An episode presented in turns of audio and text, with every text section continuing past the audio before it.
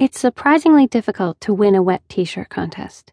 You need assets I hadn't considered when I signed up boobs, butt, balance. The first two gifts are Mother Nature given, and there's not too much I can do to augment my birthday presents from her at this late date. Ordinarily, I'm perfectly happy with what I've got. Since winning this wet t shirt contest, however, means the difference between stopping in at the grocery store and loading up on food versus driving past and making do with tonight's rather skimpy dinner buffet, peanuts and cocktail fixings I've snagged whenever the bartender glances away. I'm motivated. Right now, if I had a gift receipt, I'd trade in my size B's for a pair of double D's. I'd add a curve and some sass to my ass, too. Or at least spring for a pair of smoking hot Daisy Dukes. I'm contestant number four. I'm also broke, barefooted, and I mentally search for another B word. Body? Beautiful? Bold? Bold works for me. It's what I'd like to be. I have arrived at a point in my life that I've decided to call empowered. If you were looking for synonyms, however, I'd also volunteer broke, shameless, and why the fuck not? I'm here in Angel Cay to sell the itsy bitsy teeny weeny private island I inherited from my grandparents. But until I find a buyer, I'm cashless. You can't eat sand. The coconuts that fall from my own personal collection of palm trees are less than filling, and I suck at catching fish. If gyrating on a bar earns me cash, count me in. Wet t shirt contests get a bad rap from the feminist crowd but I've always been more of a live and let live person myself.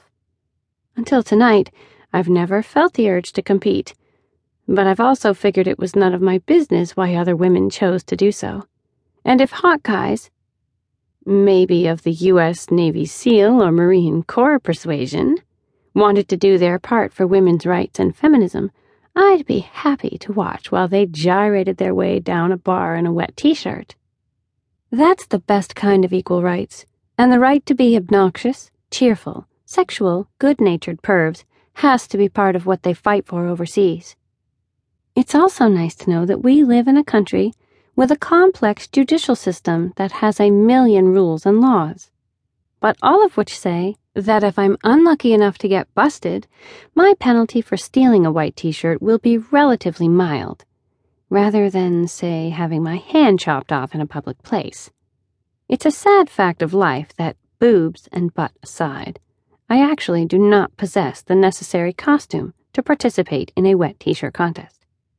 My white cotton Hanes size XXL wife beater is purloined. Stolen, boosted, 100% not mine. When I pulled over for a pee stop earlier today, I parked next to a Jeep by the side of the road. The shirt was hanging over the roll bars, but the shirt's owner was nowhere in sight. His decision to take a swim or a walk on the beach without safeguarding his possessions seemed like a sign. A giant, take me, use me sign. It's not even like I could pull a Hermione Granger and leave money under the chicken coop, or on the dash, for my stolen loot because I am completely and utterly broke. Besides, what's the going rate for a used shirt? The current contestant is performing a complex cheerleader stripper combo move that I have absolutely no hope of emulating. She has enormous boobs, and if I had the cash to bet with, I'd double down on the fact that she's really, really ruining the lack of bra support. The scoop necked white tank top clings to every generous inch of her girls, and she looks spectacular. Give it up for Bree! The cheerleader contestant sashays down to the far end of the bar to pose with the other two contestants for the title of Ms. Tiki Hut Tits.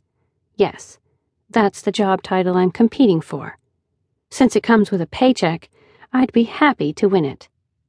A thunderous cheer goes up from the forty or so assembled bar patrons.